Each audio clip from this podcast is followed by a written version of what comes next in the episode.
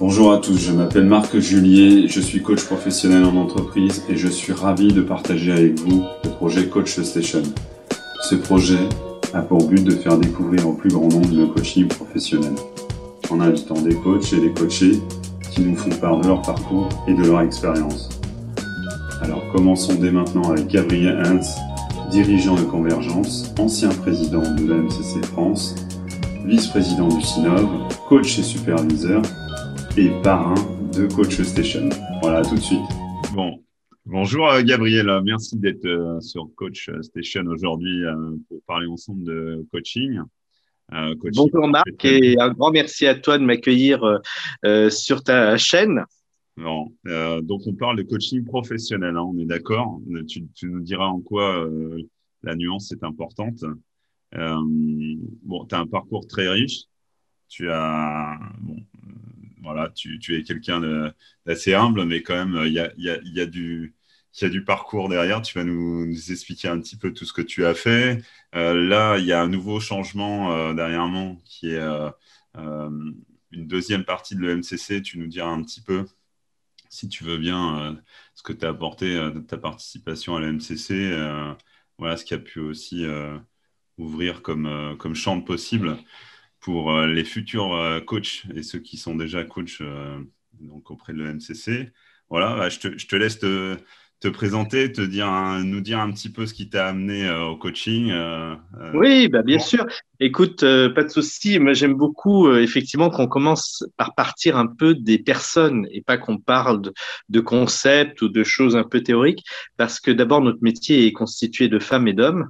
Donc, tu as en face de toi effectivement un coach professionnel et je n'en reviens pas d'en être là où j'en suis aujourd'hui. Et je suis très ému, en fait. Tu vois, en, en t'en parlant, je suis très touché parce que souvent, je fais une petite rétrospective un petit peu de ce qui m'a amené là. Mais aujourd'hui, ça a une signification un peu particulière puisque la semaine dernière, je viens, j'allais dire presque de rendre mon tablier, non, c'est pas tout à fait expression, c'est-à-dire je viens de terminer euh, cinq années de mandat de présidence à la tête de la MCC France, et donc il y a une nouvelle page qui s'ouvre pour moi, et j'en dirai deux mots parce que ça a été une période absolument extraordinaire, vraiment fantastique.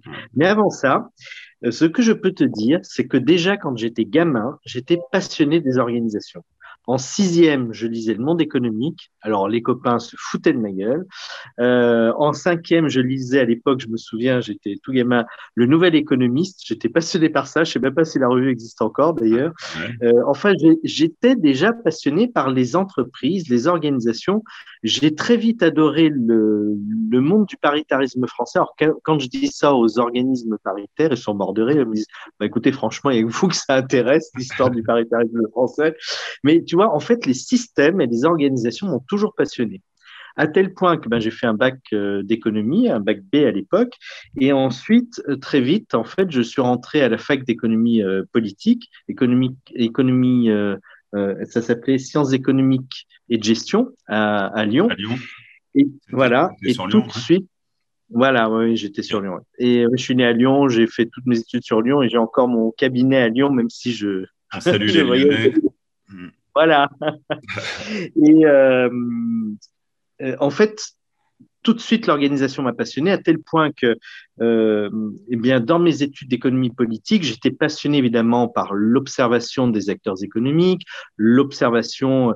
j'ai fait beaucoup de comptabilité nationale, ça m'a passionné.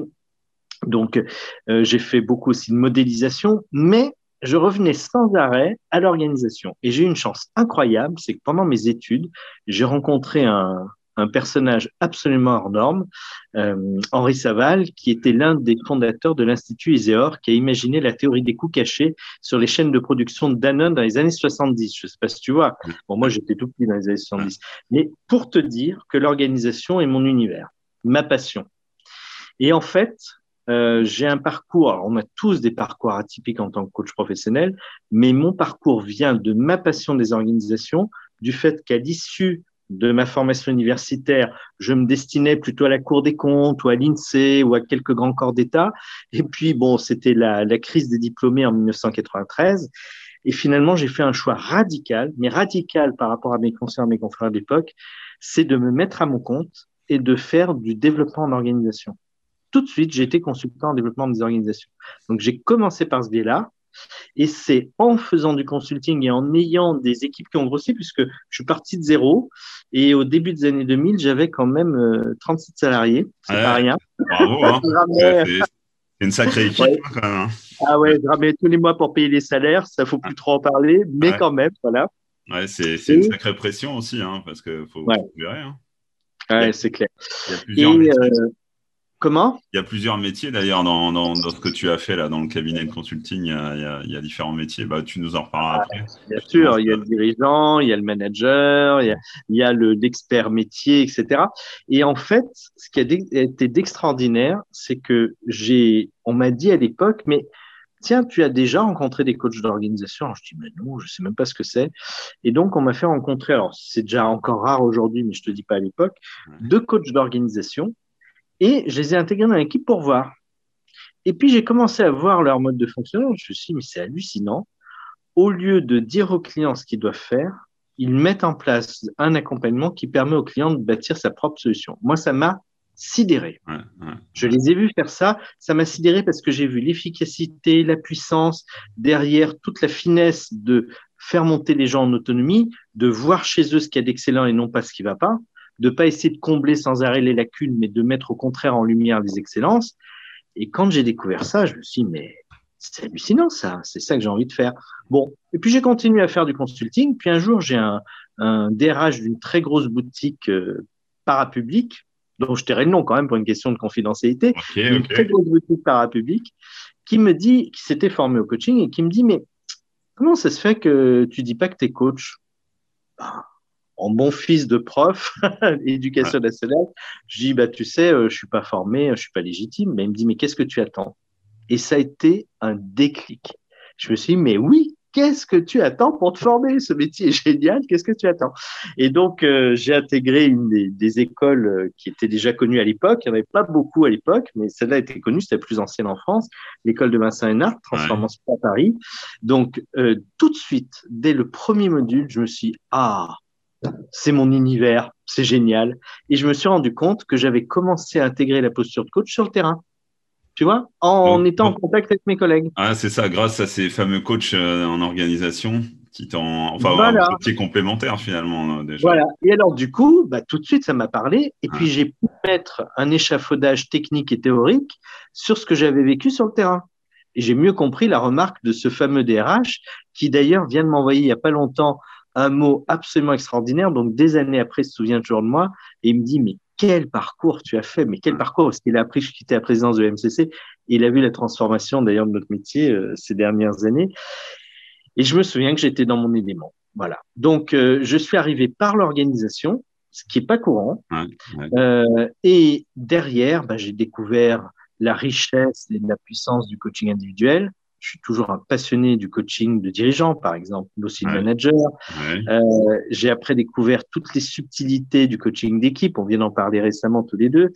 Euh, donc ça aussi, ça m'intéresse énormément. Et puis, et puis et surtout aussi, je reste toujours un passionné du coaching d'organisation qui est vraiment un type d'accompagnement à la fois technique et très spécifique que peu de gens connaissent encore. Hein. Il y a des gens qui disent je coach des organisations parce qu'ils accompagnent des conseils d'administration, mais c'est pas ça un coaching d'organisation.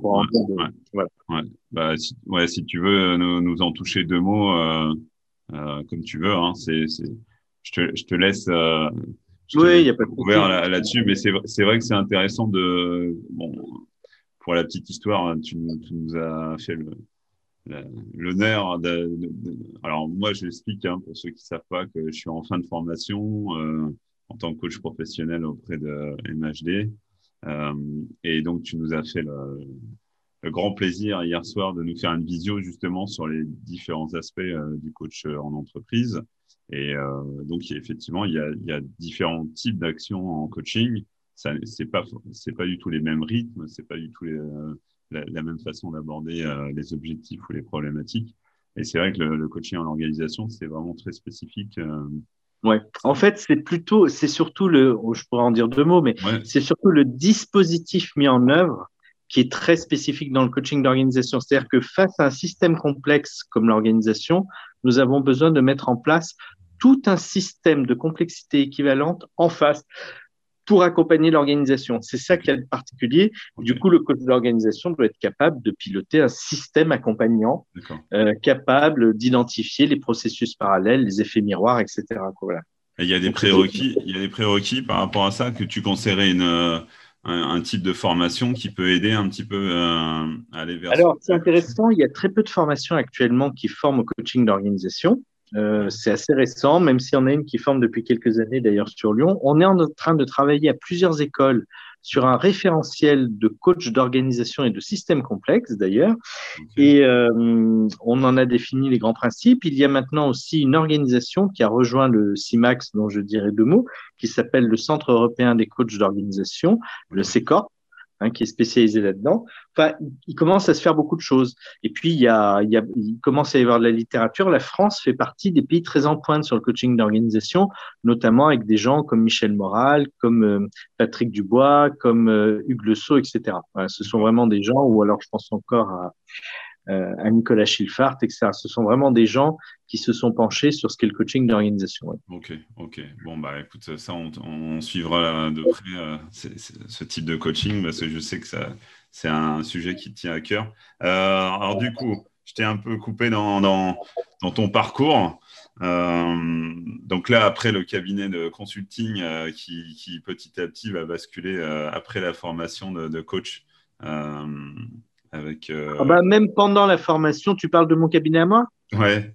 Ah oui, non, mais pendant la formation, j'ai dit à mes collègues, écoutez, moi, je n'ai plus envie de faire que du coaching. Donc, ça a été la bascule radicale. Alors, c'était marrant d'ailleurs, parce que dans mon groupe de pairs, euh, il y avait essentiellement des gens soit qui étaient en reconversion professionnelle, donc qui n'avaient pas de clients, soit des gens qui étaient en poste. Et j'étais le seul à avoir déjà mon cabinet, déjà des clients. Et en fait, je ramenais tous mes cas clients parce qu'à mes clients, je leur ai dit officiellement, bah, ça y est, je me forme au coaching. Maintenant, je ne fais plus de conseils, je fais du coaching. Et donc, je ramenais tous mes cas. Dans les groupes de pairs, ils étaient super contents. Les copines me faisaient des fiches de, de lecture. Les copains euh, me récupéraient des biographies. Et moi, je leur ramenais tous mes cas. Tu vois, et j'en avais un. C'est-à-dire que moi, j'ai jamais manqué de travail. Quand je pense qu'il y en a qui disent qu'on peut pas vivre de ce métier, moi, depuis, euh, depuis euh, le milieu des années 2000, je ne vis que de ça. Et puis aussi de supervision parce que je suis aussi superviseur.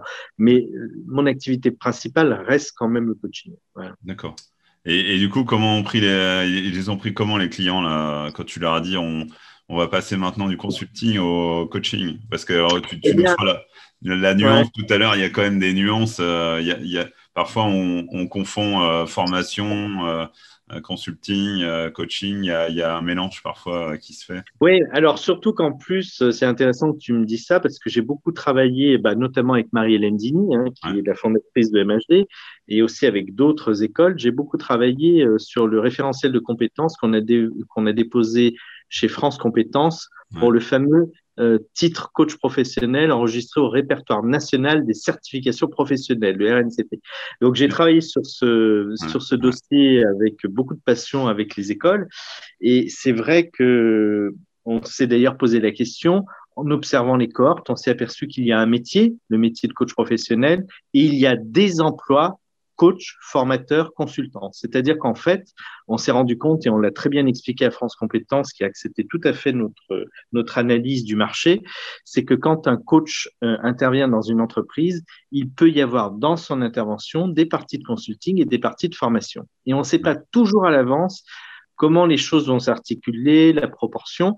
Et c'est pour ça que souvent on nous dit, mais alors vous êtes coach, vous êtes consultant, vous êtes formateur. Ben, je peux être amené à être les trois, mais si je suis amené à mettre en œuvre les trois casquettes, c'est extrêmement important que j'ai des contrats parfaitement clairs avec mon client et que je ne lui fasse pas prendre pour du coaching ce qui est du consulting ou du consulting ce qui est de la formation, etc.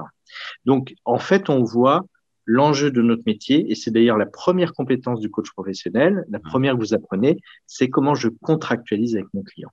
Et la deuxième, c'est être capable de faire émerger une demande et d'analyser même la demande avec notre client parce que souvent les consultants prennent les demandes telles que alors que les coachs vont aller creuser pour identifier est-ce que c'est la demande explicite, est-ce que c'est une demande latente, est-ce que c'est une demande confuse, est-ce que c'est une demande ambiguë, ambivalente, paradoxale, enfin je t'en passe, des non-demandes, etc. Donc notre deuxième compétence, voilà, notre deuxième compétence, c'est analyser les demandes. Voilà. Alors du coup, du coup, comment comment ça se passe? C'est-à-dire que quand il y a une rencontre, par exemple, dans le cadre de l'entreprise, il y a une tripartite. Donc, il y a, y, a, y a, une demande qui est faite. Bon, généralement, c'est la direction qui est un peu qui peut qui peut débloquer ce type de, de demande.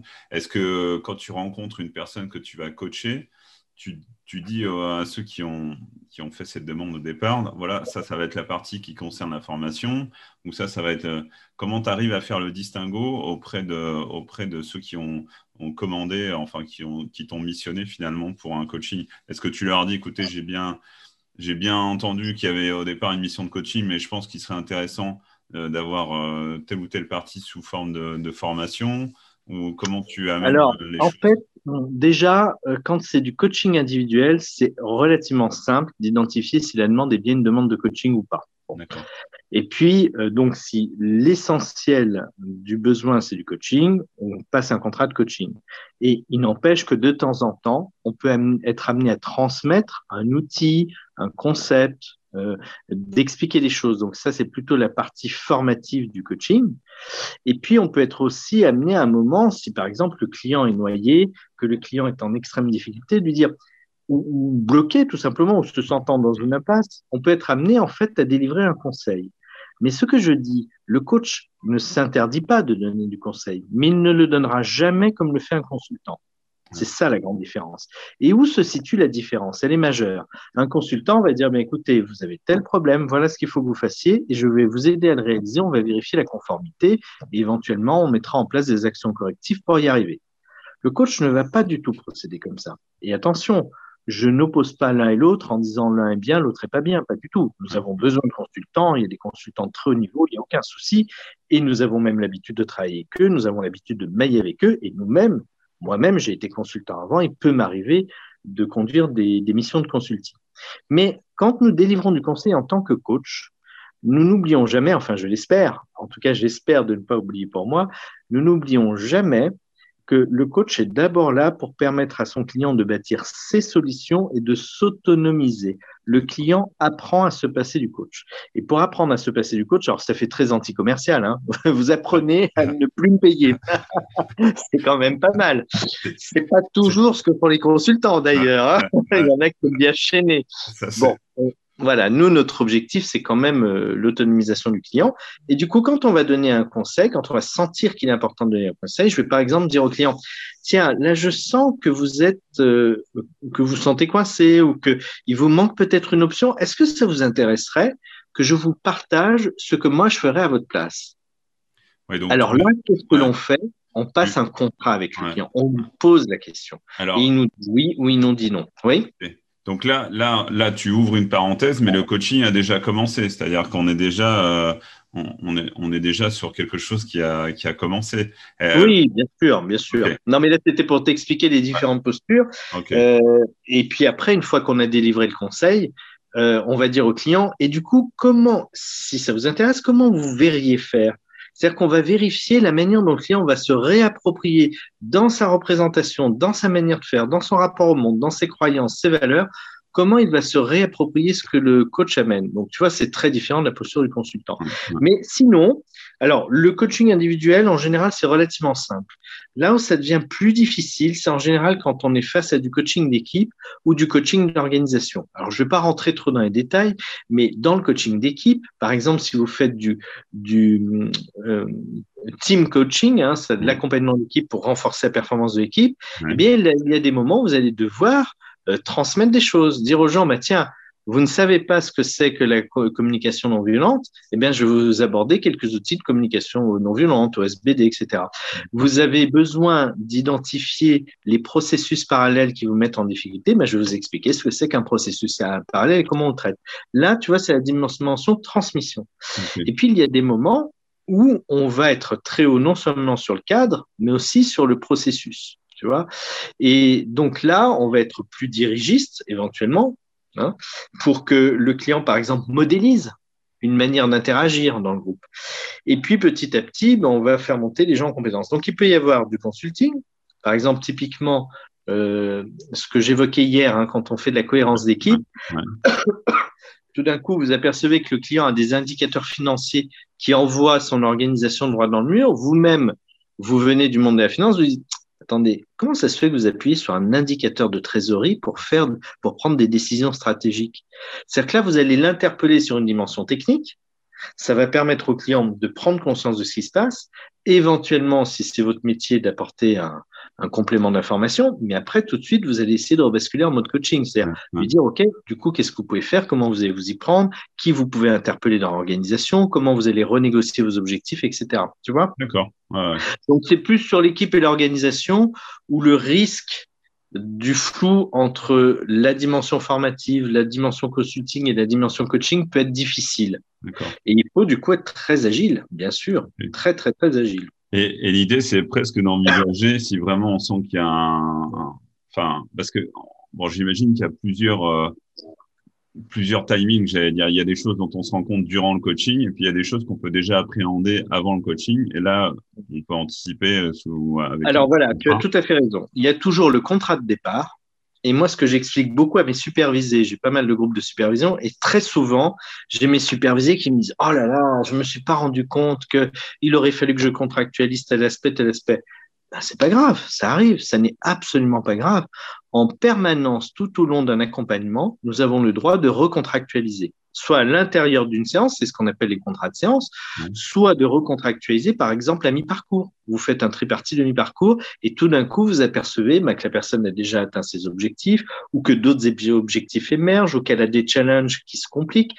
Et donc, vous reposez un nouveau contrat. Rien n'interdit de recontractualiser en cours d'intervention. Rien. Et j'allais dire, au contraire, c'est la preuve d'une grande humilité, grande souplesse, grande ouverture. De la part du coach, bien sûr. Ouais.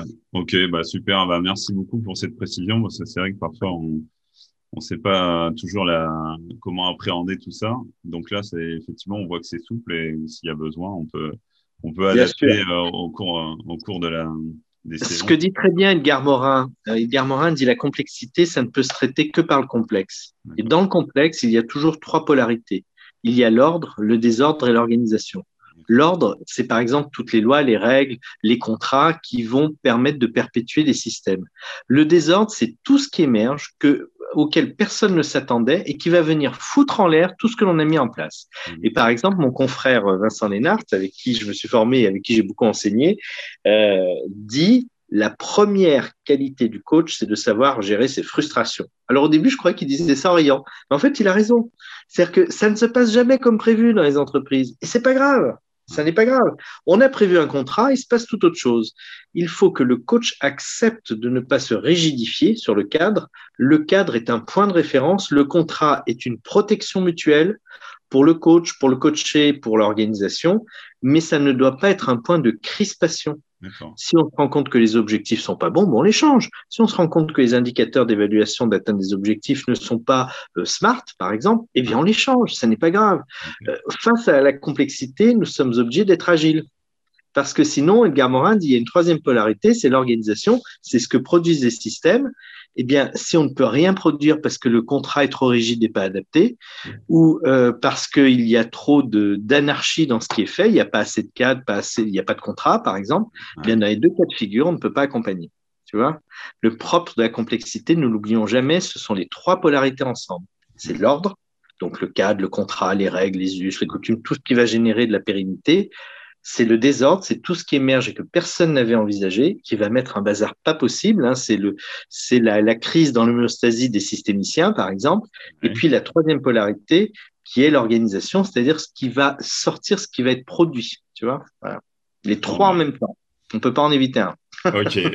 Bah, merci euh, pour cette, euh, cette, cette, mise au point, j'allais dire, cette, euh, cette, mise en lumière. Euh, Est-ce que tu veux qu'on continue un petit peu sur ton parcours? Parce que là, on en y, a une partie. Euh, euh, donc après, bah, du coup, tous les clients sont convertis au coaching euh, et non plus. Ah oui, alors, ce qui est de bien, j'ai, je crois, une chance incroyable. Enfin, j'en sais rien, mais je finis par croire que j'ai de la chance.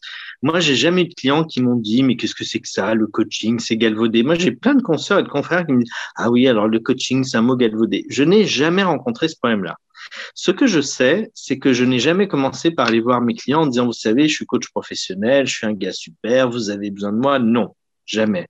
Ce que j'ai toujours fait, je pense que ça, c'est quelque chose de gagnant pour les coachs, c'est que je me suis toujours autorisé à offrir 3, 5, 7, 10 minutes d'espace ouvert avec ma posture de coach, où je me suis autorisé à écouter vraiment les personnes, où je me suis autorisé à ressentir ce qui se passait dans la relation, parce qu'en fait, je t'ai dit que j'avais une passion, c'est l'organisation, mais j'ai une deuxième passion, j'ai une chance extraordinaire. Je suis comme Jean d'Ormesson, j'ai de la chance. Euh, j'ai une chance extraordinaire, c'est que je suis un amoureux de la relation. Je suis un passionné de la relation. Tu me mets au milieu des vaches comme mes parents me faisaient tous les étés à la campagne pour que je prenne l'air frais, pour que le petit Lyonnais aille prendre un bol d'air d'oxygène à la campagne. Eh bien, moi, je mourrais sur place. J'ai besoin de contact, tu vois. Bon, avec les vaches, c'est une autre forme de contact, mais. Euh, ouais. je me laisse, suis jamais trop joué Jacques Chirac à tâter le cul des vaches, hein, j'avoue. Mais bon, enfin, ça, tu pourras couper. Mais... non, non, allez, tu peux le laisser. Alors, plus sérieusement, euh, je suis un amoureux de la relation. Et tu vois, quand je rencontre des gens, tu vois, par exemple, quand tu fais des interviews, je sais pas si tu as vu, j'ai fait des interviews géniales de Joël de René, de euh, Claudie Nuret, euh, Pierre Rabhi. Enfin, j'ai vraiment eu une chance extraordinaire pendant cette période de, de mandature à l'EMCC. Et je me suis rendu compte, mais je sais, mais qu'est-ce qui fait que tu adores interviewer? Et je crois que tu vois ce que tu es en train de faire. J'adore ça, moi. Alors, dis-nous, dis-nous. ben, j'adore parce que, euh, en fait, ce qui me, ce qui me réjouit, c'est quand j'arrive à permettre à la personne de montrer d'abord ce qu'elle pense, ce qu'elle a vraiment envie de dire. Je ne sais pas lui faire dire à tout prix quelque chose, comme parfois certains journalistes. Et puis surtout, quand je la vois me dire ce qui la passionne. Quand je vois tout d'un coup le visage s'éclairer, que je vois le visage briller, et que tout d'un coup la personne me, me, parle de ses passions, de ses envies, de ses rêves. Euh, il y a un très beau titre d'ailleurs de Lennart, il a écrit un, un livre fantastique qui s'appelle, je ne sais pas si tu l'as lu, Engagement, Espoir, Rêve. J'ai trouvé ce titre extraordinaire. Ouais, on a tellement de bouquins à finir euh, que je te dirais. bon, puis il y en a plein dans le coaching. Mais bon, y a, y a je le mettrai sur ma liste, c'est promis. Voilà. Donc, quand je vois mes interviewés tout d'un coup avoir le regard qui s'illumine et parler de leur passion, ben moi, ça m'émerveille. Ben, je suis un peu comme ça avec mes clients potentiels. Tu vois, euh, souvent, j'ai rencontré mes clients par hasard dans des salons professionnels. Mmh. Je tombais sur quelqu'un qui était en train de boire un café, qui était comme moi un peu perdu à se demander ce qu'il faisait là. Et puis je me souviens qu'une fois, je dis à une dame, mais euh, moi, c'est la première fois que je viens dans ce salon. Est-ce que vous savez quelles sont les conférences qui sont intéressantes? Elle me dit, vous savez, moi aussi, c'est la première fois, je sais pas trop. D'ailleurs, je m'ennuie un peu, je sais pas quoi faire. Je dis, ah bon, mais qu'est-ce que vous faites? Alors, elle me dit, je suis directrice régionale de, je te passe le détail quand même pour protéger la confidentialité. Et, euh, et je, il se trouvait, bon, c'était peut-être le hasard, mais il se trouvait que je connaissais un peu le contexte de son organisation, qui est une très, très grosse organisation française. Et je lui dis, mais j'ai l'impression qu'en ce moment, vous passez une période complexe avec une remise en cause de, vos missions, etc. Elle me dit, voilà, m'en parlez pas, c'est la catastrophe dans les équipes, les gens vont mal, s'interrogent sur l'avenir. Puis elle commence à me parler. Je lui pose deux, trois questions. Je lui dis, du coup, comment vous faites face à cette situation? Est-ce que vous avez d'autres pistes qui vous viennent à l'esprit? En fait, tu vois, je me suis mis naturellement dans la posture de coach. Et elle m'a dit, vous, vous êtes coach. J'ai dit, ah bon? Vous en êtes aperçu? Bah, En 15 minutes, j'ai fait plus de progrès dans ma réflexion qu'en trois ans de réflexion toute seule devant mon écran. Et elle me dit, ah, bah, j'ai besoin de vous. Vous avez une carte? Et alors moi, toujours aussi mauvais dans ce domaine, j'avais pas de carte, donc j'ai écrit sur un bout de nappe en papier mon nom, mon numéro de téléphone. Et en fait, très souvent, ça se passe comme ça. Très souvent, il n'y a pas besoin d'essayer de mettre le pied dans la porte, de dire coucou, je suis coach professionnel. Non, c'est de se rendre visible et puis d'utiliser ce que nous savons faire. D'ailleurs, je sais pas si tu connais euh, Thierry Chavel qui enseigne à Assas le, coaching. Il dit arrêtez de vouloir vendre du coaching, coacher. Il a raison. Ouais. Offrons 5-10 minutes. Et puis, si les gens ont envie de contractualiser avec nous parce qu'ils trouvent que notre posture est intéressante, ben c'est super. Et s'ils n'ont pas envie, c'est leur droit le plus absolu. Bien sûr. Voilà. Alors, toi, tu as une phrase euh, que j'aime bien c'est euh, le coaching, ça se, ça, ça se vend pas, ça s'achète. Ah ouais, alors ça, je la tiens de Vincent Hénard, comme genre à César ce qui est à César. J'en ai une autre à moi, ça je te la dirai, une vraie à moi, vraiment traduit. Mais euh, celle-là, elle est de Vincent, il dit euh, le coaching, ça ne se vend pas, ça s'achète. Il a vraiment raison. Ça sert à rien d'essayer de convaincre les gens qu'ils ont besoin de vous, à rien du tout. Et d'ailleurs, là-dessus, moi, je m'appuie sur les, les, fameux quatre points de Steiner que je t'ai rappelé hier, hein, de Claude Steiner, qui dit le premier point d'un contrat réussi, c'est la plus grande liberté possible de consentement de chacun des acteurs. Le coaché doit pouvoir dire oui, doit pouvoir dire non. le N plus 1 doit pouvoir dire oui, doit pouvoir dire non, et le coach aussi. Tu vois? Donc, euh, plus grande liberté. Donc, on n'est pas là pour convaincre, nous sommes juste là pour montrer, pour donner à voir ce qu'est un coach quand il est dans sa posture, et le client saura très bien décider s'il a besoin de nous ou pas. Et quand nous ne sommes pas dans une intention de vendre, mais que nous sommes juste à disposition du client, eh bien, je te promets qu'à tous les coups, ça marche. Voilà. C'est juste miraculeux. C'est pas du tout la même attitude, effectivement. Euh, c'est pas la même façon d'aborder aussi la, personne. Euh, enfin, ça change beaucoup de choses. Euh, rien qu'au départ, quoi. Ben oui, c'est-à-dire qu'on n'est pas face à un objet marchand. Nous sommes d'abord là pour être aux côtés de l'autre. C'est ce qu'on appelle vraiment une relation d'aide. Hein, euh, c'est, nous sommes là pour cheminer avec l'autre. C'est très chouette en fait, c'est très beau. Bah, la posture de coach, c'est vraiment une posture euh, d'accompagnement. Enfin, de, on est là pour, euh, on est là à côté. Bon, voilà. Après, suivant le, suivant le coaching, il y, a des, il y a des petites variantes qui vont s'exercer au fur et à mesure du coaching, mais c'est mm. important que tu soulignes ça. Et effectivement, euh, ça crée vraiment ce qu'on appelle le kit de survie, c'est-à-dire une relation de confiance euh, qui est importante dès le départ. Et, euh, en fait, il faut créer l'alliance. C'est même plus que la confiance, j'allais dire. Et l'alliance, c'est quelque chose qui est très difficile à identifier parce qu'on ne s'en rend compte que quand, quand ça va vraiment mal. L'alliance, c'est être capable de vivre en haut degré de frustration sans remettre en cause la relation. Moi, j'aime bien prendre l'habitude, j'aime bien, j'ai l'habitude de prendre un exemple que j'aime beaucoup dans les couples. Si un ménage divorce parce que l'assiette est mal rangée, c'est qu'il n'y a plus d'alliance, tu vois. Mais si en revanche, ils sont capables de s'engueuler parce que la maison est mal rangée, bon, moi, je suis célibataire, donc résolu le problème simplement et efficacement. mais, si le couple divorce parce que la maison est mal rangée, ben c'est qu'il n'y a plus d'alliance. D'accord? Et donc, l'alliance, c'est quelque chose qui se construit, qui se nourrit. Et la confiance est un des paramètres de l'alliance. C'est pas le seul, mais c'est un des paramètres clés de l'alliance, effectivement. Voilà. Ok.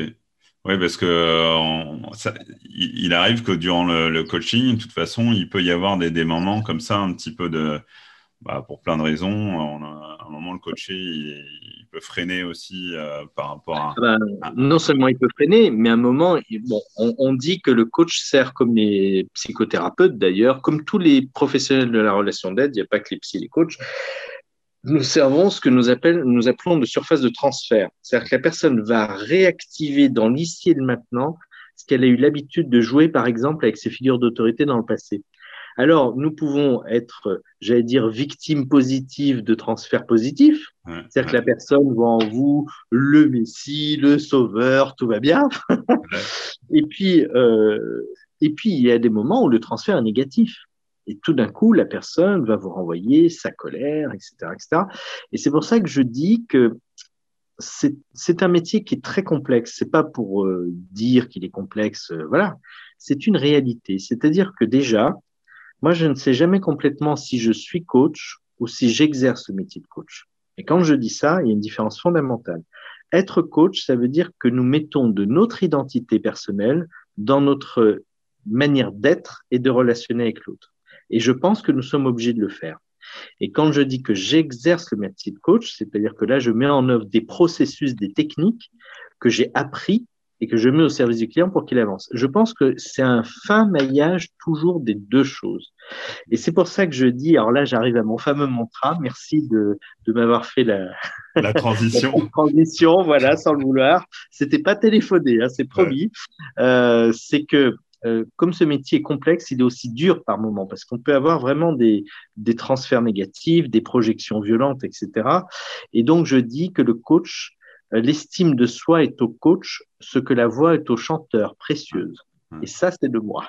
C'est pour ça que je dis d'ailleurs au, coaché, au coach, pardon, n'oubliez pas que l'espace de supervision est aussi un espace de solidarité, de soutien, de ressources, de confraternité, parce que nous faisons un métier difficile et nous avons besoin par moments nous-mêmes de nous restaurer. Nous ne pouvons pas retourner euh, chez nos clients si nous avons été secoués par une remarque, par un transfert, etc ouais, il y a une vraie, c'est important cette notion euh, effectivement de, bienveillance dans la, dans la supervision parce que euh, effectivement il y, a, des choses qui peuvent euh, chahuter un petit peu suivant les, les, séances. Et bah, c'est bien que tu, tu, mettes ça aussi en avant. Ça donne, ça donne vraiment différentes aspérités de, du métier et il y a plein de façons effectivement de l'aborder. Et ce qui est génial pour ceux qui ont envie de devenir coach ou d'avancer de plus en plus dans, le coaching d'entreprise, c'est qu'on voit qu'il y, a plein de façons aussi de l'aborder.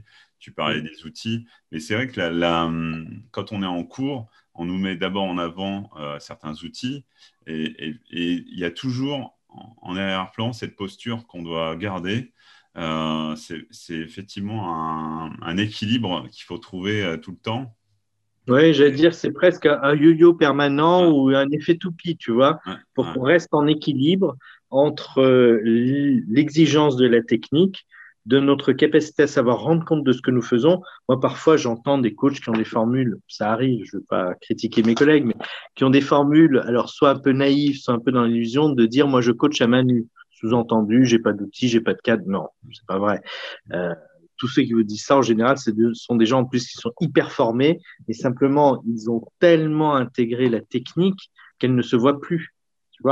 Mais justement, un, des enjeux de la professionnalisation du coach, c'est non seulement en permanence d'être plus au clair sur quelle est notre identité professionnelle, quelle est notre teinte, qu'est-ce que nous mettons de spécifique dans la relation, si on considère que la relation à l'autre est le lieu de la réparation et de la croissance, mais c'est aussi être capable de rendre compte de ce que nous faisons. Tu vois, c'est vraiment être capable de dire, ben voilà, à tel moment j'ai fait telle hypothèse, j'ai pu vérifier mon hypothèse et euh, j'ai fait tel type d'intervention parce que j'attendais tel résultat. Ben, ça, je peux te dire, c'est un sacré travail, un sacré boulot et on n'a pas de toute une vie pour euh, s'entraîner à ça. Hein. C'est clair. Donc, c'est un métier qui est technique, qui est complexe et en même temps qui est passionnant parce que fondamentalement, il fait d'abord appel à la relation et il fait d'abord appel à ce qu'il y a de plus merveilleux chez l'être, c'est sa dimension mystérieuse. D'ailleurs, euh, Lénard, décidément, je le cite beaucoup aujourd'hui. Euh, je ne sais pas s'il va avoir les oreilles qui sifflent, mais il a une très belle phrase. Il dit Les coachs professionnels ne sont pas des pédagogues, ce ne sont pas des andragogues. Alors, les pédagogues, c'est enseigner pour les enfants, les andragogues pour les adultes, mais euh, ils sont des mystagogues. Ils accompagnent le mystère de l'être. Je trouve ça extraordinaire. Tout ça pour nous rappeler que nous avons besoin d'être d'une grande humilité et de ne jamais nous faire l'illusion de bien connaître notre client parce que nous-mêmes, nous, nous, connaissons nous suffisamment nous-mêmes déjà. donc imagine le client. Mais donc c'est une belle leçon d'humilité. En même temps, euh, c'est tout ce qui fait la, beauté et le fait que ce métier ne nous amène jamais à nous répéter, jamais, jamais. Je n'ai jamais eu un cas identique. C'est ça qui est extraordinaire. Bah oui, chaque personne étant différente et, euh, tant mieux, j'allais dire.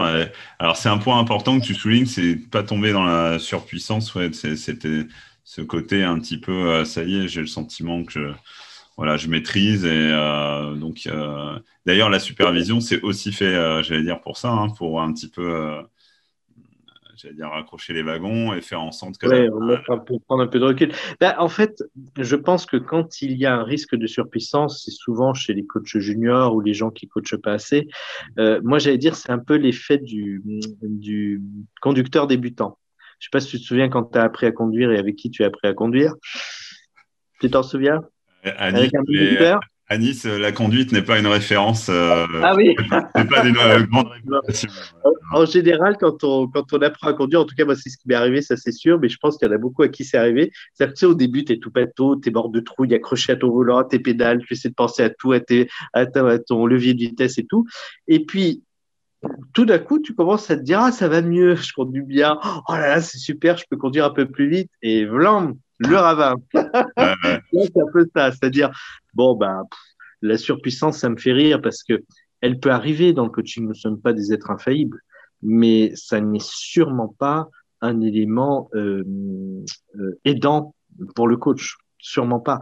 Au contraire, plus nous avons cette humilité de nous dire je ne connaîtrai jamais assez l'autre pour l'accompagner, et plus nous ouvrons en fait tout un champ pour que l'autre puisse croître. Mmh. Parce que de quel droit nous pourrions nous imaginer que nous connaissons tout de l'autre et nous maîtrisons tout de l'autre? Je raconte souvent cette anecdote, bon, je ne sais pas si elle nous écoutera parce que ça pourrait lui rappeler un, un événement triste, mais un jour j'ai une consoeur qui est une coach hors norme, vraiment qui a énormément d'expérience que qui en a même plus que moi d'ailleurs, euh, bon, qui est une très très ancienne coach sur le marché, qui est une fille extraordinaire, qui a une sensibilité, qui a une troisième écoute hors norme, qui techniquement, euh, connais plein de choses en AT, en PNL, en Gestalt, en systémie, enfin, je t'en passe, en logothérapie et autres. Et un jour, elle m'appelle, c'est une fille qui a toujours une joie de vivre extraordinaire. Et un jour, elle m'appelle en larmes. Ah, je lui dis, mais qu'est-ce qui t'arrive? Elle me dit, tu ne diras jamais ce qui s'est passé. Ben, je lui dis, dis-moi. Elle me dit, ben voilà, ça fait 27 ans que je suis mariée avec mon mari. Ben, je lui dis, oui, je sais, tu es mariée avec ton mari. Ben, elle me dit, il m'a dit, un 1er avril, assieds-toi sur le canapé, j'ai un truc à te dire. elle s'assied, tout. Il dit, ben voilà, je t'aime plus, je te quitte.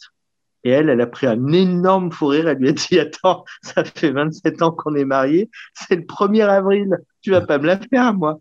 Et le gars super emmerdé qui dit, ben écoute, euh, non, je suis désolé, mais je t'aime pas et je te quitte. Et je suis désolé pour la date, j'ai pas fait attention. Et là, elle s'est effondrée. Et elle me dit, là, j'ai découvert un autre homme. J'étais marié avec lui depuis 27 ans. Je me rendais compte que je ne connaissais pas mon mari. Je sais pas si tu vois à quel point nous nous méconnaissons et nous méconnaissons l'autre. Euh, J'aime bien garder cet exemple parce que, en fait, euh, je crois que nous ne connaissons jamais assez l'autre et, et c'est ce qui fait aussi le côté extraordinaire pour le coach. Oui, enfin là, c'est cher payé. Là, c'est là, oui. Là, la pauvre, euh, ouais, c'était le choc. Mais je le cite parce que c'est une fille qui est tellement extraordinaire, qui a, un, qui a un tel background dans ce métier. Je dis, bah voilà, ça veut dire que même les coachs très expérimentés peuvent se planter. Et heureusement. Et heureusement, nous sommes faillibles, bien sûr. Ok. Bon, alors après, donc là, est-ce que tu veux nous parler un petit peu de, de l'EMCC euh, ah, La période de l'EMCC. Ben, écoute, euh, donc ce que je te disais, c'est que j'étais encore en train de me former, que je me suis, euh, j'ai, je, suis rentré dans un groupe de supervision, puis je me suis dit, ah, bah, tiens, je veux aussi adhérer à une fédération. Et puis j'ai commencé à regarder un peu à droite et à gauche. Je me suis dit, ah, bah, tiens, le MCC, ça me plaît bien. Et ce que j'aimais beaucoup, c'était que ils avançaient deux choses, trois choses fondamentales pour moi. La solidarité, qui est toujours un, j'allais dire, une marque de fabrique de MCC, puisque depuis 2004, on a du coaching solidaire en France et on accompagne les gens les plus cabossés de la vie et qui n'ont pas les moyens de se faire accompagner. On leur propose des super coachs professionnels, pas des débutants pour l'école de coiffure, tu vois, non, non, des coachs professionnels. Et, tu dis pas ça pour nous euh, qui sommes en formation. Euh non, mais tu sais, alors je dis ça parce que c'est vrai que ça peut toujours surprendre. Mais euh, quand on accompagne des gens qui sont très cabossés par la vie, surtout, nous devons limiter au maximum les risques d'intervention dommageable. Et ce que je dis, c'est qu'un coach professionnel n'est pas à l'abri d'une intervention dommageable. Jamais. On ne sait jamais ce qui est constitutif de l'histoire de l'autre. Et donc, on a toujours potentiellement, comme n'importe quel accompagnant, le risque de, toucher quelque chose de trop sensible, etc. La différence entre quelqu'un qui débute et quelqu'un qui a beaucoup d'années d'expérience, ben, c'est comme le chirurgien, si tu veux, qui met le scalpel un peu à côté et qui va rattraper le coup.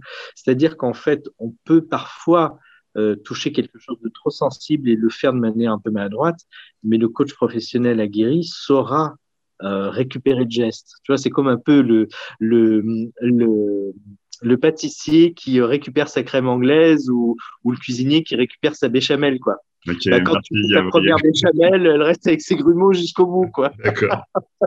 Bon, c'est la parenthèse parce que Gabriel, je sais qu'il aime bien cuisiner, moi aussi, mais voilà.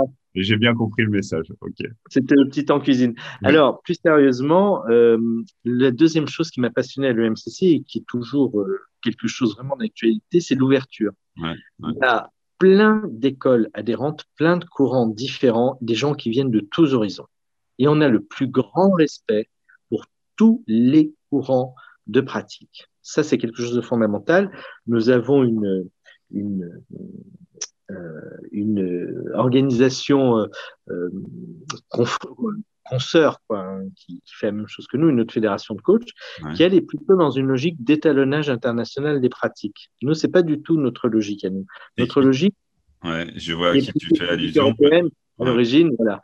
Euh, qui est, alors, je disqualifie pas du tout ma consoeur, aussi, mais simplement qu'on n'est pas dans la même logique. Il y en a une qui est d'obédience américaine, avec une logique très process, et on garantit la même qualité de service partout dans le monde entier, alors que le MCC a vu son berceau naître en Europe, et en Europe, c'est plutôt la diversité des pratiques. Et d'ailleurs, je me rends compte, c'est intéressant que loin de la de l'état d'esprit de l'étalonnage international des pratiques, donc nous sommes dans la, la, valorisation de la diversité des pratiques, tout en essayant d'identifier les standards qui vont faire que le métier va être un métier de de très haut niveau. Mmh. Eh bien, euh, cette vision européenne est en train de gagner le monde entier.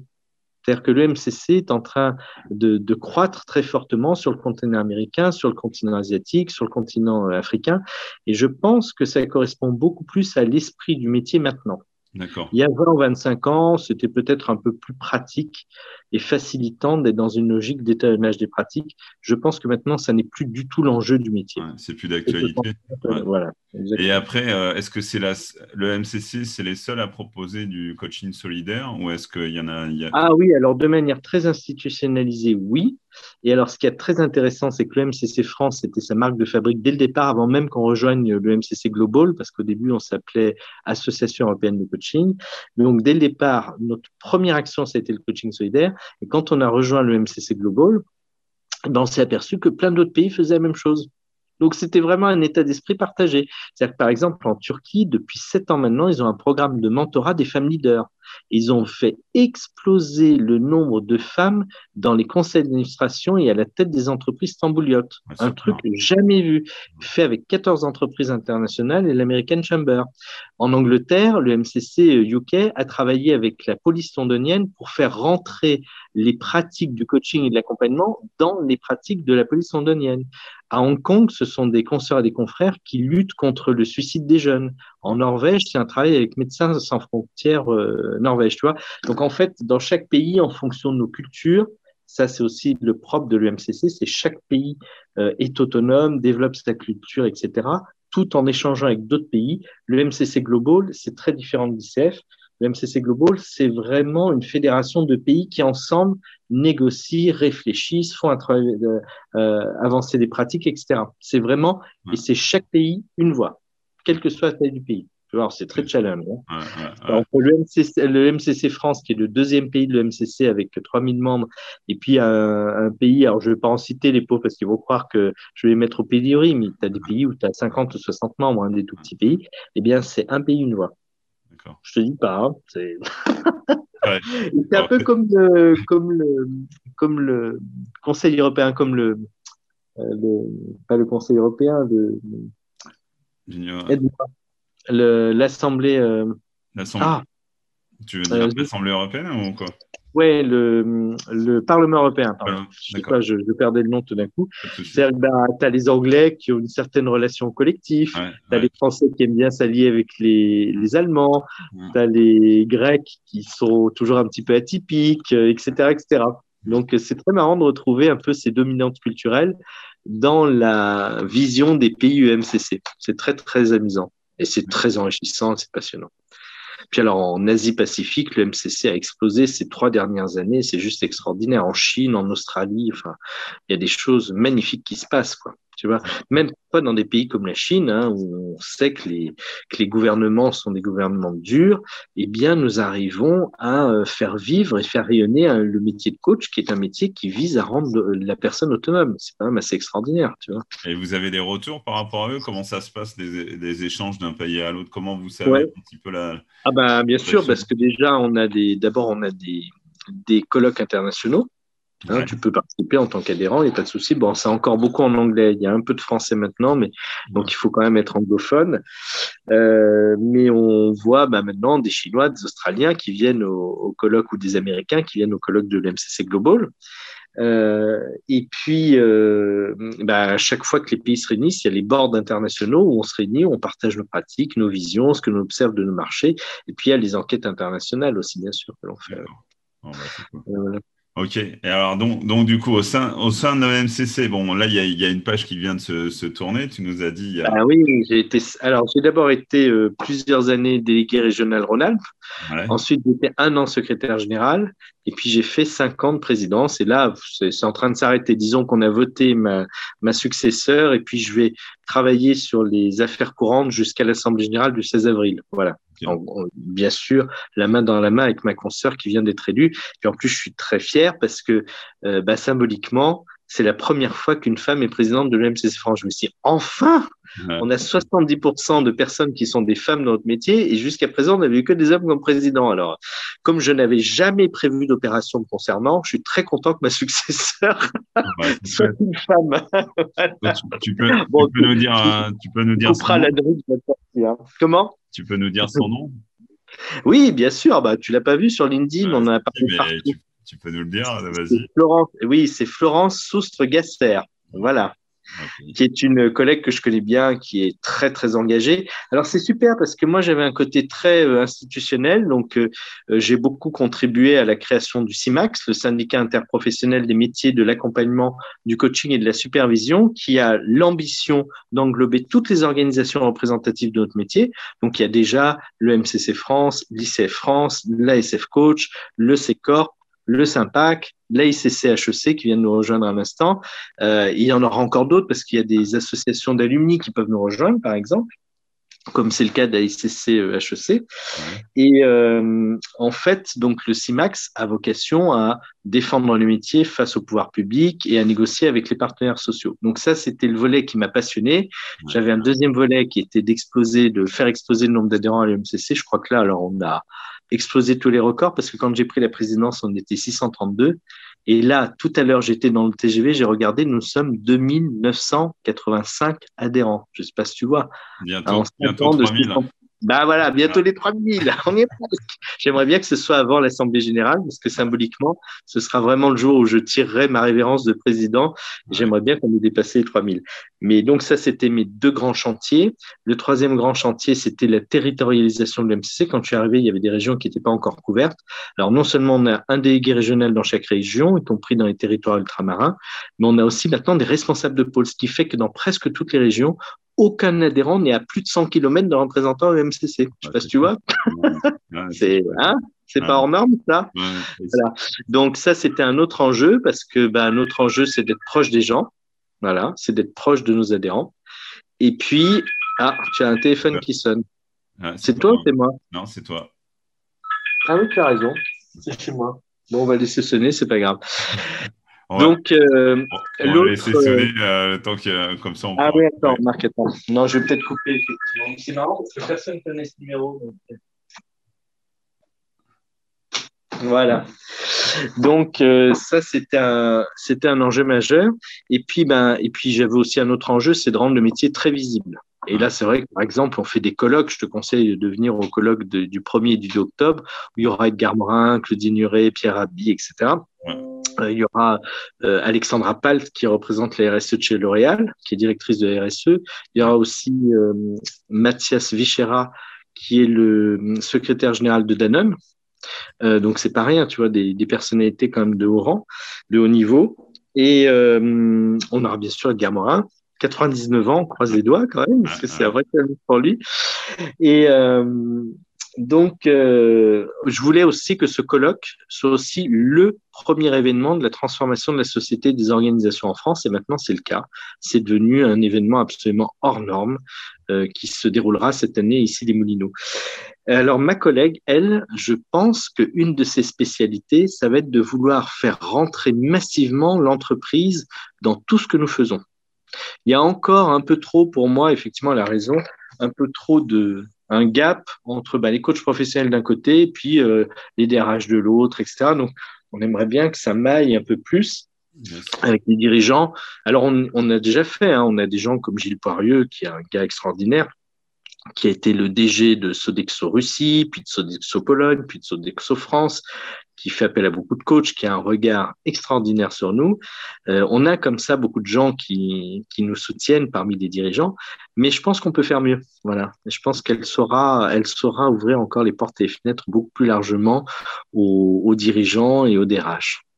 Oui, parce que l'idée, c'est vraiment de plus en plus de faire comprendre la, place que peut avoir un, coach. Euh, alors, coach salarié, parce qu'il y en a qui sont salariés au sein d'une entreprise. Hein, euh, oui, oui, ça se développe. C'est un peu lent, mais ça se développe. Voilà, et après, effectivement, euh, quelle que soit la taille de l'entreprise, de, comprendre euh, les enjeux peut avoir l'intervention d'un coach sur, euh, sur des objectifs ou des problématiques, comme on disait tout à l'heure. Voilà, bien sûr. On a besoin d'échanger, de croiser nos regards. Il y a de plus en plus de dirigeants et DRH qui viennent au colloque d'ailleurs. Hein. Mais je pense qu'elle va, enfin, je croise les doigts, je pense qu'elle va, ce sera son grand truc, voilà, entre autres. Entre ok, ok. Bon, et c'est quoi la suite euh, donc après la présidence? Ouais. Alors, c'est sûr que je vais quand même continuer à, à, œuvrer un peu au sein de l'MCC. J'espère que je vais pas faire des déçus. J'espère qu'il n'y en avait pas qui, voulaient, qui se disaient enfin on est débarrassé de Gabi. J'en sais rien, ça peut devenir. Hein, on va voir. Mais euh, indépendamment de ça, euh, je pense que j'ai envie de faire d'autres choses. Par exemple, j'ai envie d'œuvrer pour connecter tous les marchés francophones dans le monde. Parce que ça, je pense que ça manque. Il y a plein de coachs qui parlent pas anglais et qui, parce qu'ils ne parlent pas anglais, pensent qu'ils peuvent pas travailler à l'international. Je pense que c'est faux. Donc, j'ai envie d'œuvrer dans ce sens-là. J'ai envie aussi d'œuvrer pour euh, continuer à accueillir toujours aussi bien que nous le faisons nos nouveaux adhérents. Donc, je pense qu'il y a une commission vie associative qui vient de naître. Je pense que j'y mettrai peut-être un peu euh, mon nez. Euh, et puis, ben, je vais aussi continuer à œuvrer. Je suis euh, trésorier du CIMAX.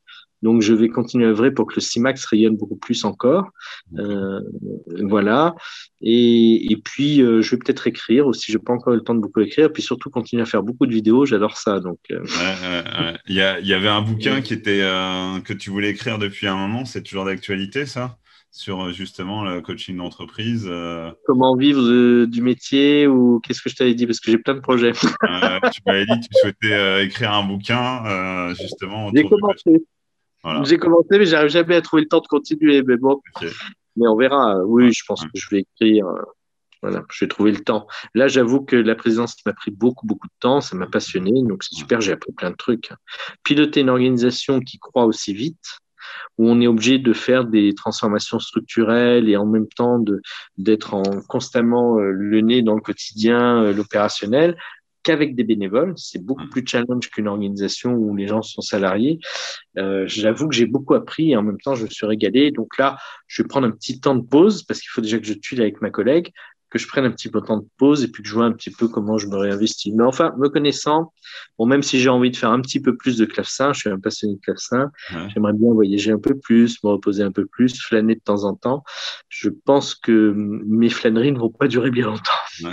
ah c'est ce que tu disais, c'est important euh, qu'un coach il prenne aussi soin de, de lui pour, euh, pour, euh, bien sûr. un bon coach. Hein. Bien sûr, bien sûr, mais bon. le message, euh, être écologique avec soi aussi. Euh, J'ai et... entendu le message. bon. Ça me parle. Alors, tu sais, moi, ce que je dis, j'ai l'habitude de dire, parce que nos clients, mes clients me disent Ah, ben vous aussi, vous rencontrez des problèmes Ah, ben, je dis oui, comme vous, euh, on peut s'engueuler. Ah bon, les coachs, ça bah, Je dis oui, mais je dis encore heureux qu'on vit les, les, mêmes choses que vous, parce que si on ne vivait pas les mêmes choses que vous, on ne saurait pas à quel point c'est compliqué. Donc, bah, moi aussi, j'ai besoin d'améliorer mon écologie personnelle. J'aurais besoin de dormir un peu plus, de prendre un peu plus de vacances. Ça, c'est un peu le risque quand on est dans un métier qui nous passionne. Et c'est vrai que le métier de coach professionnel, c'est un métier vocationnel et c'est un métier passionnant. Pas facile, mais passionnant et vocationnel, ouais, ça c'est sûr. En tout cas, je te remercie beaucoup parce que souvent j'entends qu'on ne peut pas forcément vivre d'une passion, qu'une passion c'est une chose, en vivre c'est autre chose. Bon, toi, tu es l'exemple vivant qu'on peut quand même vi vivre de oui, sa passion bien sûr. et un peu décomplexifier, enfin, j'allais dire ouais. décomplexifier un peu le, la, la, chose parce que souvent on en fait mmh. tout un, un étalage. Euh, mmh. Je trouve que tu as une façon de l'aborder euh, qui est assez humble, assez simple même si encore une fois le métier en lui-même est il y a plein de façons de Oui, en fait, il faut pas, tu le soulignais tout à l'heure finalement, euh, c'est d'abord un métier de profession libérale. Et le paradoxe, c'est que très souvent, parmi nous, il y a beaucoup de gens qui euh, ont quitté l'entreprise parce qu'ils ne se reconnaissaient plus dans la manière dont l'entreprise faisait les choses et avaient aussi l'ambition de l'accompagner en étant à l'extérieur du système. C'est-à-dire, ils étaient salariés, ils veulent devenir profession libérale. Et c'est vrai que du coup, il ne suffit pas juste de se former au coaching. C'est, il faut aussi acquérir un deuxième métier qui est le métier de l'entrepreneur. Et ça n'est pas simple. Et c'est souvent plus là que ça coince. C'est pas qu'on peut pas vivre de ce métier, c'est que parfois il y a des gens qui ne sont pas faits pour l'entrepreneuriat. Et c'est vrai, comme tu le soulignais tout à l'heure, il y a de plus en plus de postes de salariés, mais ça reste très rare. Ouais, ouais. Donc, j'allais dire, quand vous avez envie de devenir coach professionnel, si vous voulez en vivre, Ouais. pas juste en faire un complément, mais si vous voulez en vivre, euh, assurez-vous quand même, si vous devez vous installer à votre compte, que vous avez aussi l'âme d'un entrepreneur et que vous, vous êtes prêt à prendre des risques, que vous êtes prêt à avoir une rémunération irrégulière, parce que finalement, moi, tu sais, j'ai fait un an de salariat dans ma vie. Et au bout d'un an, je suis allé voir ma banquière. Je lui ai dit, écoutez, faites ce que vous voulez, mais ouvrez-moi un compte professionnel. la banquière, après un gros fou rire, elle me dit, ah, celle-là, on me l'avait jamais faite. On m'a souvent amené des logos en me disant, regardez, je veux vendre ça, je veux faire ci, je veux faire ça, etc. Mais elle me dit, mais alors, me dire, est-ce que vous pouvez ouvrir un compte professionnel? Ça, on me l'avait pas fait. Et elle me dit, mais vous voulez vendre quoi? Hop. Je lui dis, j'en sais rien. Tout ce que je sais, c'est que je ne veux plus être salarié. Donc, au départ, c'était ça quand même mon projet. quand je suis devenu consultant, c'est ne plus être salarié. Ben, ça m'a réussi. Tout compte fait. Euh, et alors, c'est pas. Enfin, il y a des gens qui ont peut-être cette appréhension d'être entrepreneur, mais euh, comme tu le disais tout à l'heure, ils peuvent aussi se faire aider pour un petit peu euh, aborder les choses d'une manière plus, plus, sereine, parce que. je pense que c'est à la portée de beaucoup, beaucoup de gens. Mais euh, là où il peut y avoir des freins, d'abord, c'est que très souvent, ils partent avec le handicap du poids de l'environnement. Il y a plein de gens qui leur disent, non, mais t'es malade, t'es ingénieur, tu vas devenir coach, mais coach, c'est un métier, ça. Tu vois, il y a souvent des gens qui évoluent dans des environnements très négatifs. Alors moi, on m'a fait le coup, hein, quand j'ai dit, par exemple, à ma mère que je voulais devenir coach, elle me dit, ah bon, tu veux faire du rangement d'armoire, toi Alors, comme je suis un bon rebelle, voilà, comme tu as bon rebelle, j'ai pris un gros fou rire et elle a compris qu'elle avait mis les pieds là où il fallait pas, donc j'en ai plus jamais entendu parler du rangement d'armoire. Mais et depuis, elle trouve ça fabuleux en plus. Mais euh, mais bon, parce que j'ai la chance d'être belle et que je, je ris de beaucoup de choses et que plus on essaie de, de mettre la tête sous l'eau et plus moi ça me fait rire. Euh, ouais, ouais. Euh, mais euh, mais il y a ça, et puis je pense que surtout aussi, alors d'abord, il y a des gens qui tuilent, c'est-à-dire qui vont avoir un mi-temps salarié, qui vont faire du coaching à côté. Il y a des gens qui étaient déjà à leur compte et qui donc se débrouillent très bien. Euh, vous pouvez aussi migrer de votre posture de salarié à votre posture de professionnel libéral progressivement. Il y a des gens qui négocient un plan de départ progressif et qui petit à petit vont se monter. Après, il y a des gens qui ont besoin de travailler à plusieurs. Vous pouvez vous monter en collectif. Moi, j'ai toujours aimé travailler seul, en réseau, mais seul. Bon, après, il y a des gens, ils se mettent à deux, à trois, ils s'associent, ça marche très bien. Après, il y a des gens qui peuvent aussi être salariés de cabinets de ressources humaines, qui peuvent faire aussi du coaching et de l'outplacement, euh, qui peuvent faire du coaching et des ressources humaines. Enfin, il y a plein d'options, plein d'options. Ils peuvent se mettre en plus en portage salarial. Enfin, maintenant, en 2021, il y a infiniment plus d'options que quand moi j'ai démarré en 94. Quoi. On est devenu un pays d'entrepreneurs, la France. En 94, nous n'étions pas un pays d'entrepreneurs. Nous sommes devenus un pays d'entrepreneurs. C'est bien, tant mieux, tant mieux. Ah oui, c'est extraordinaire. Je vais te dire, moi, je, il y a beaucoup de gens qui disent ah c'était mieux avant, etc. Alors moi j'aime beaucoup la, la remarque de Michel Serres qui disait c'était mieux avant. Hitler, Staline, Pol Pot, rien que des braves gens. J'ai toujours adoré sa remarque.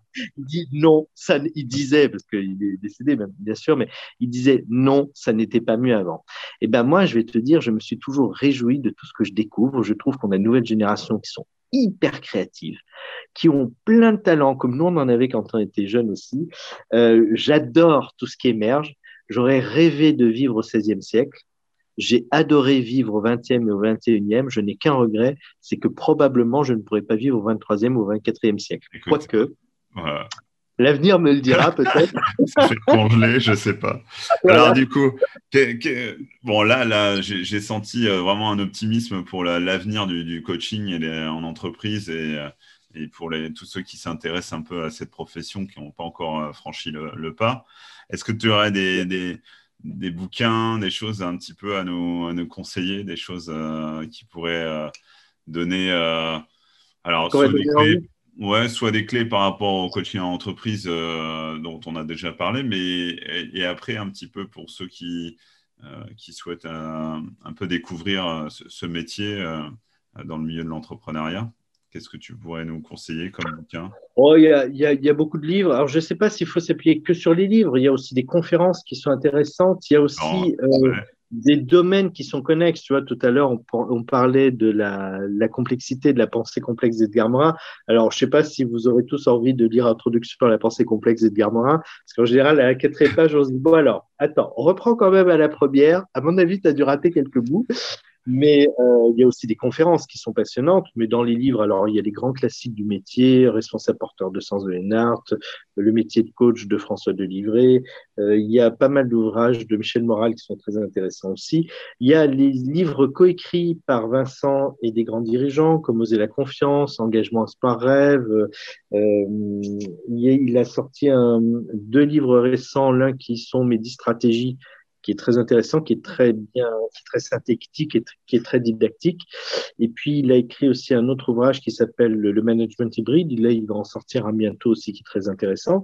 Vous avez aussi euh, un livre qui sort au mois d'avril de ma consoeur euh, Alexandra euh, euh Pupi. ah, je me souviens plus de son Pupin. elle a un nom compliqué. Bon, bref, qui s'appelle. Je mettrai dans, les descriptions. le coach et son compagnon, le philosophe, comme ça, ou son cousin le philosophe, qui va sortir au mois d'avril. D'accord. Alexandra Pupinck. Ah, Alexandra, j'arrive jamais à retenir ton nom de famille, c'est terrible.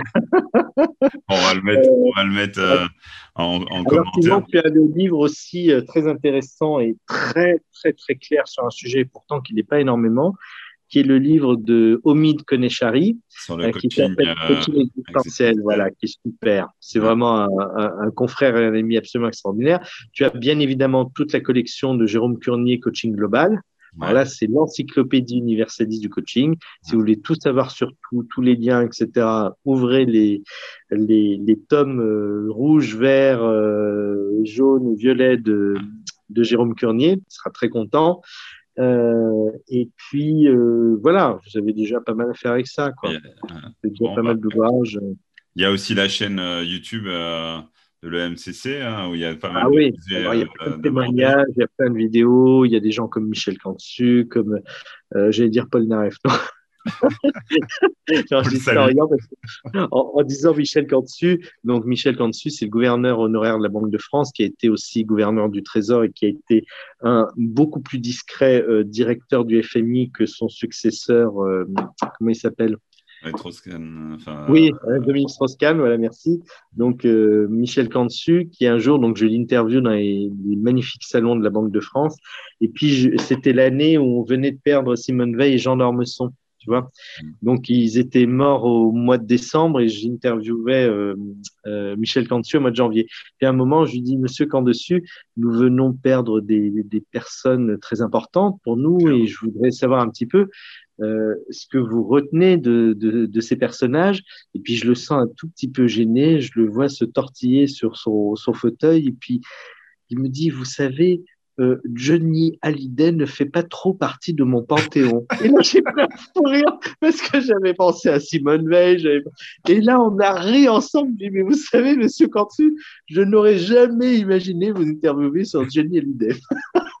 Donc, c'était la même année où Johnny Hallyday était décédé. Donc, c'était très amusant ce qui procure. On en a beaucoup ri. C'est d'ailleurs de lui que je retiens quelque chose de Michel Cantu, hein, pas de Johnny Hallyday, que je retiens, que je retiens une remarque absolument saisissante. Il me dit, vous savez, euh, les Européens passent beaucoup de temps à se disqualifier, alors que le monde entier admire la capacité de l'Europe à avoir dépassé ces, euh, ces guerres fratricides. Il me dit ça, et quelques temps après, l'UMCC, qui était devenu mondiale et non plus seulement européenne, euh, prenait la décision de réfléchir sur le changement de son logo, et au lieu de s'appeler European Mentoring and Coaching Council, IMCC, on voulait se transformer en International Mentoring and Coaching Council, IMCC. Et donc, on met ça, on soumet ça au vote à tous les continents. Alors, les Européens, tout contents, ça y est, ils allaient transformer le I en I. Et puis les autres nous ont dit, non, mais vous rigolez, le E de European, nous, nous voulons le garder. Parce que c'est la diversité et l'excellence. Et c'est ça qu'on vient chercher dans votre continent. c'est chouette. C'est extraordinaire quand on a été touché hein, par ça, tu vois. Bon, et ben voilà. Bah, écoute, euh, grand. On pourra parler des heures, hein, mais. Ah oui, bon, ah oui, je sais qu'avec toi, on peut. Il n'y a pas de souci. En tout cas, un grand, un grand, grand merci à Gabriel euh, d'être, euh, de nous avoir accordé ce, moment sur Coach Station. J'espère qu'il y en aura d'autres, hein, bien sûr. Ah oui. Il y, a encore, il y a encore plein de choses à, dire. Il y a d'autres projets dont on parlera sur lesquels on pourra effectivement échanger. Alors attends, je vais quand même essayer de retrouver le nom d'Alexandra parce qu'elle va me tirer les oreilles. Alexandra. Voilà, Pupinck Bartoli, voilà, et pas Bartholdi. Pupinck Bartoli, et je crois que son ouvrage s'appelle euh, Le coach et son cousin le philosophe, et son livre sortira au mois d'avril. Voilà. D'accord. Voilà, Alexandra pourra me pardonner. Pupinck Bartoli. D'accord. Bon, bah, on salue Alexandra. Ok. Voilà, en tout cas. D'ailleurs, il y a une interview d'elle, tu pourras regarder sur la chaîne de l'UMCC, euh, qui est très, très sympathique et qui nous éclaire un petit peu sur le fameux Connais-toi toi-même, sur lequel euh, notre, notre grande amie Juju a voulu me coincer à l'occasion d'une émission d'Arte, ce qui m'avait beaucoup amusé à l'époque. Je me suis dit, tiens, comme au baccalauréat, il y a la prof qui vient de donner le coup de règle sur les doigts. bon. Eh bien, écoute, un grand merci à toi. J'espère que tu as été trop non, non, non, c'était top. Vraiment, un grand merci. Euh, alors donc, euh, je t'invite à dire euh, Coach Station parce qu'on me dit toujours, je ne sais pas si ça, on le prononce bien. Comment tu dirais Coach Station, toi? Bienvenue sur. Bah, c'est sûr que Coach Station, ça, ça a un peu moins de panache. Hein. Alors, c'est vrai qu'il y a Station F à Paris, hein, donc bon, on ne dit pas Station F. Mais bon, Coach Station, c'est pas mal. ok.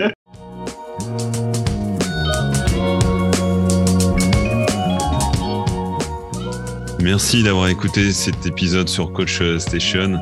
Si vous aussi vous souhaitez faire découvrir le métier de coach professionnel et de superviseur au plus grand nombre, alors partagez dès maintenant cet épisode. Vous pouvez bien sûr laisser une note de 5 étoiles avec un commentaire bienveillant. Cela nous permet d'être plus visibles dans les classements. Et abonnez-vous pour être informé de la prochaine émission.